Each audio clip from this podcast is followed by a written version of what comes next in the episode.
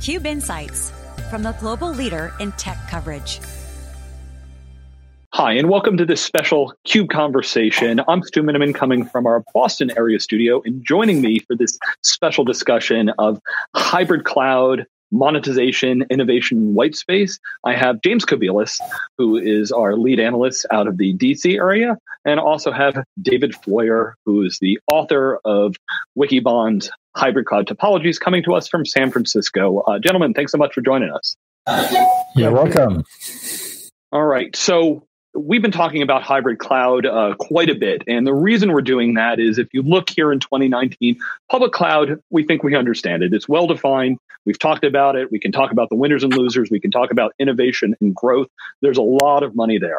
A couple of years ago, we spent a lot of time looking at private cloud. We put out research, what we call true private cloud. And the reason we called it that is because how do we differentiate it from virtualization things like the operating model, how we buy it, how we consume it, how we manage it, all is different than the traditional data center. But when you talk about hybrid cloud, it's interesting. When you think back to the early days, it was, well, I take public, I take private, I put them together, and I have hybrid cloud. But is there much more than just selling those pieces?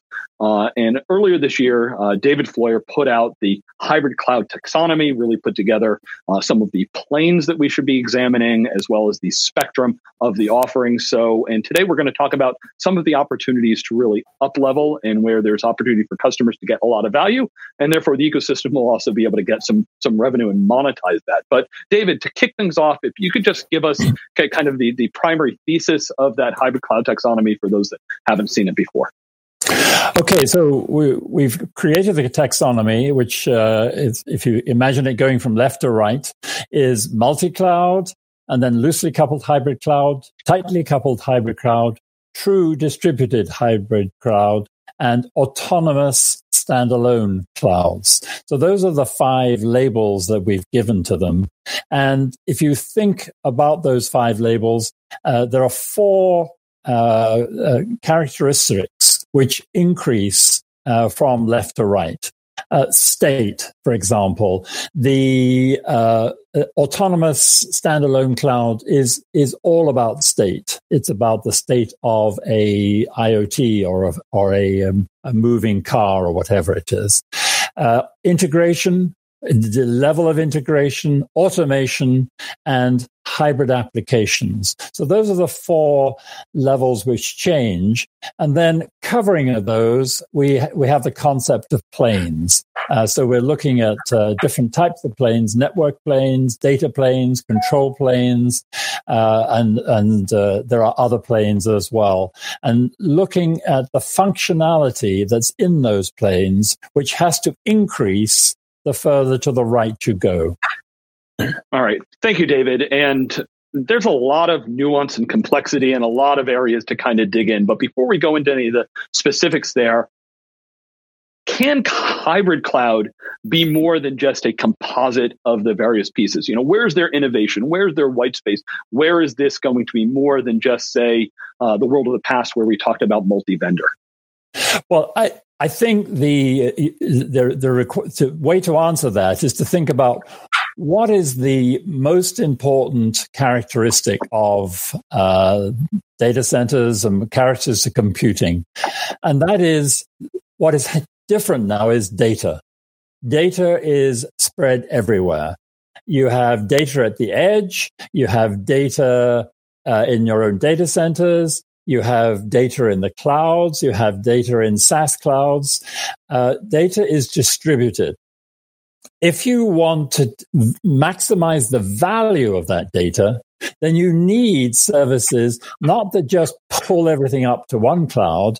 That's one model, but the key dis- disadvantage of that is it takes time, takes time and a lot of money to move all of that data up. So a better model is to move your code and services to that data. And to do that, you need a hybrid cloud mechanisms to achieve that. You've got to be able to send that uh, information across the network in some way, and you've got to be able to coordinate uh, where and how you send uh, the code and the services. Yeah, well, D- David, we've been talking for a couple of years now. Data is really at the center of all of this discussion. You talk about cloud. Uh, we've talked about big data for years. Let, let, want to pull in Jim. So, Jim, you know, data is your world. You're working. You're talking developers and data scientists, and of course, the the, the giant wave of AI has data at that center. Um, so uh, you've been looking at and been writing a lot about the role that data and AI play in this hybrid cloud discussion. So, uh, but you know, up level us a bit to some of the apps and the data, you know, as to how this fits into this overall discussion. Well, yes, yes. Well, AI, of course, rides on data, and really, AI rides on an entire pipeline and workflow of data from sources through to data lakes where the models are built and trained to and then the serving of the the the built out models into downstream applications which also have their own local data and so forth. So when we look at hybrid clouds they in multi clouds they um, quite often bring a lot more complexity by their very nature into the whole ai development and operations pipeline. Uh, but there are there's value to be gained from using distributed data for all manner of AI applications. The, the applications become more powerful because they can leverage more data. You can build more types of models to do more kinds of inferencing and so forth. So when you look now at the multi-cloud, we have distributed data, distributed models, distributed workloads that are doing everything from natural language processing to face recognition and beyond. Um, that that's the power of, of, of AI. Now, in a hybrid cloud environment, you need, like David said, these planes to enable a degree of integration. One of the planes is the data plane, and the data plane at its at its very heart involves moving the data where it needs to be for training the model, for doing um, uh, validation of trained models to make sure they're continue they continue to be fit for purpose and so forth. And much more of the training is happening at the edges now because that's where the actual AI is living because that's where the data lives and dies.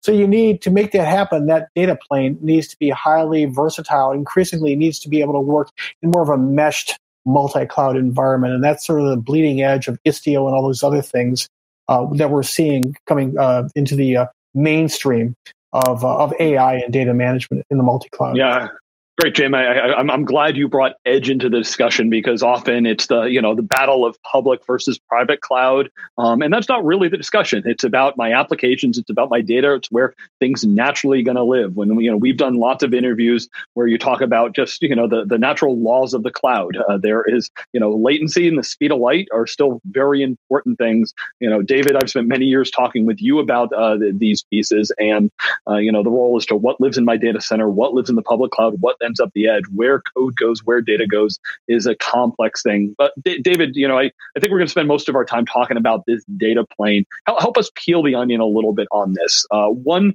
one of the services that it, it, should be abstracted from the individual platforms uh, that we've looked at is, is data protection. Um, is that part of the data plane? Is it the main piece of the data plane? How does that and uh, you know other services fit into uh, this discussion of hybrid cloud? Um, yes, uh, data protection is obviously a key component, and I think a, a, a, good way of thinking about it is is that there will be mul- in most cases will be multiple data planes. You will want a data plane, for example, that helps you with uh, high speed record moving or high speed small pieces of data moving around, um, which is maybe of transient uh, transient use.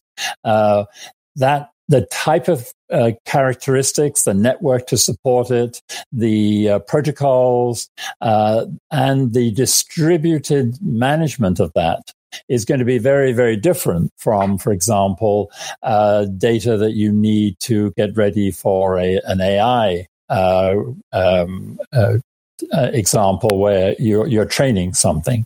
So where bandwidth is much more important. So there will be, in my opinion, multiple data planes. There's a big opportunity here for vendors uh, because you need to be able to run your storage services across all the different hybrid uh, versions that you have. You be able to, you need to be able to run that at the edge. You need to be able to run that in your local uh, private uh, cloud, and you also need to be able to run that in and whatever other clouds, uh, public clouds as well. So a, a key characteristic then is all of this is going to be code all of this is about moving those services. And if you think about the types of services that you want in that environment, if you want to write a hybrid application where you are having data in one place and compute in one place and data in somewhere else, you need to know the latency, for example. How far away in time is that data? Should I move the, the data here or should I move the code to the data? You need uh, operational systems. You need um, uh, you need orchestration that will manage that for you.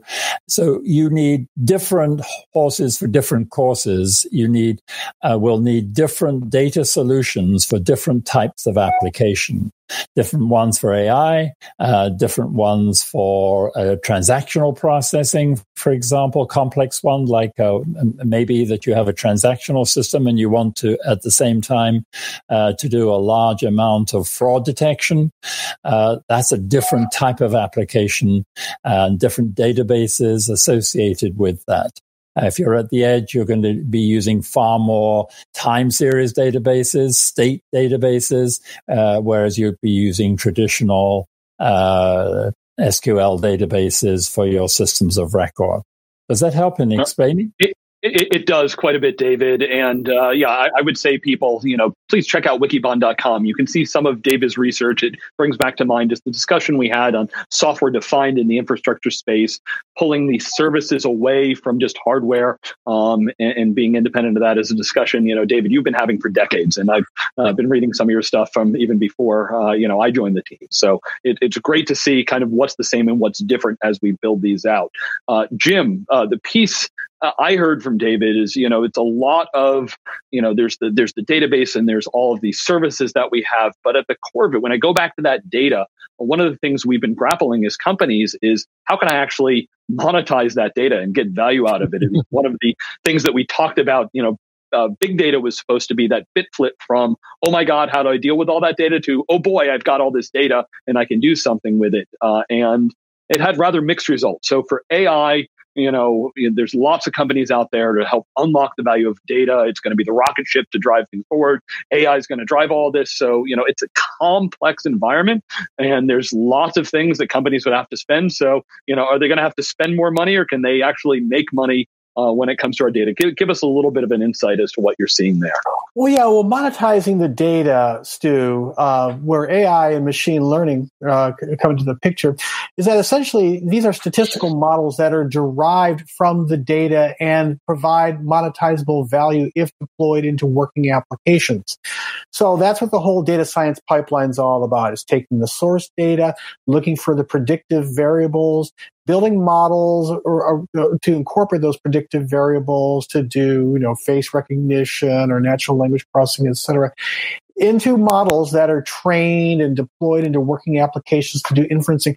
That's all the the monetization train as it were for for ai and so what we're seeing what wikibon is seeing is that there has been in the last several years a growing niche in the industry of workflow tools, DevOps tools for the data science pipeline that handle all of those processes, enable teams of data scientists and data engineers and subject matter experts and so on to work together to really industrialize the process of extracting that value, building those models from the data and deploying into all manner of applications, including deploying these models AI uh, over Kubernetes and you know within containers and in serverless environments. Um, this is happening. I mean, we're seeing all over the world in every industry uh, enterprises setting up very much industrialized processes for incorporating data science into the very heart of application development.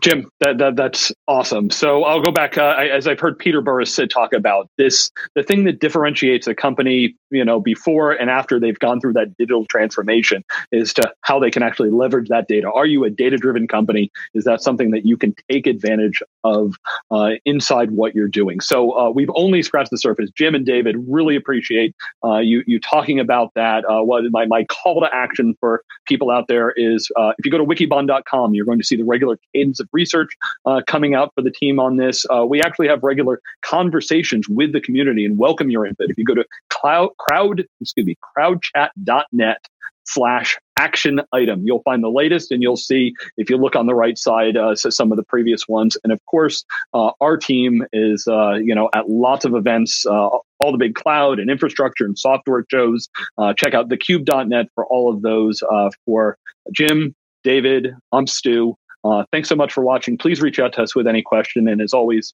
thank you for watching theCUBE.